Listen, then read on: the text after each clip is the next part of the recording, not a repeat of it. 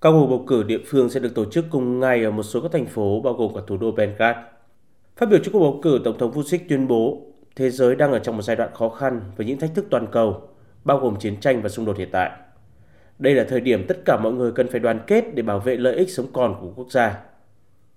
Đây cũng là thời điểm khó khăn đối với Serbia khi chứng kiến sự dạn nứt về chính trị. Các đảng đối lập ủng hộ chủ nghĩa dân chủ đã đoàn kết lại và tổ chức các cuộc biểu tình trong nhiều tuần qua để chống lại Tổng thống Vucic và chính phủ của ông. Các cuộc biểu tình bắt đầu ngay sau hai vụ xả súng hàng loạt diễn ra trong vòng chưa đầy 48 giờ vào tháng 5,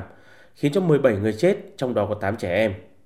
Phe đối lập cũng đổ lỗi cho Tổng thống Vucic vì đã tạo ra sự bất ổn ở quốc gia trong bối cảnh đang tìm kiếm tư cách thành viên của Liên minh châu Âu nhưng lại vẫn duy trì một quan hệ chặt chẽ với đồng minh truyền thống là Nga.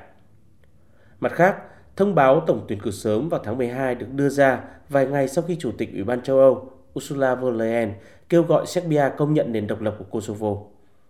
Chủ tịch Ủy ban châu Âu cũng đã đến thăm Belgrade vào đầu tuần và nhấn mạnh tranh chấp gay gắt giữa Serbia và Kosovo là mối lo ngại lớn đối với EU.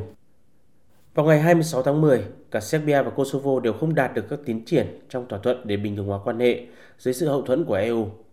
Nhà lãnh đạo Kosovo Albi Kuti và Tổng thống Serbia Vučić đã đổ lỗi lẫn nhau cho tình trạng bế tắc kéo dài trong thỏa thuận giữa hai bên.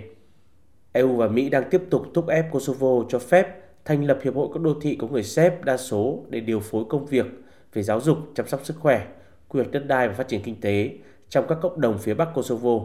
nơi có hầu hết người dân tộc Séc sinh sống. Tuy nhiên, nhà lãnh đạo Kosovo Kuti lo ngại một hiệp hội như vậy sẽ là một bước hướng đến việc tạo ra một nhà nước nhỏ của người Séc với quyền tự chủ rộng rãi trong lòng Kosovo và nhấn mạnh rằng việc chính thức hóa công nhận Kosovo cần phải được ưu tiên hàng đầu.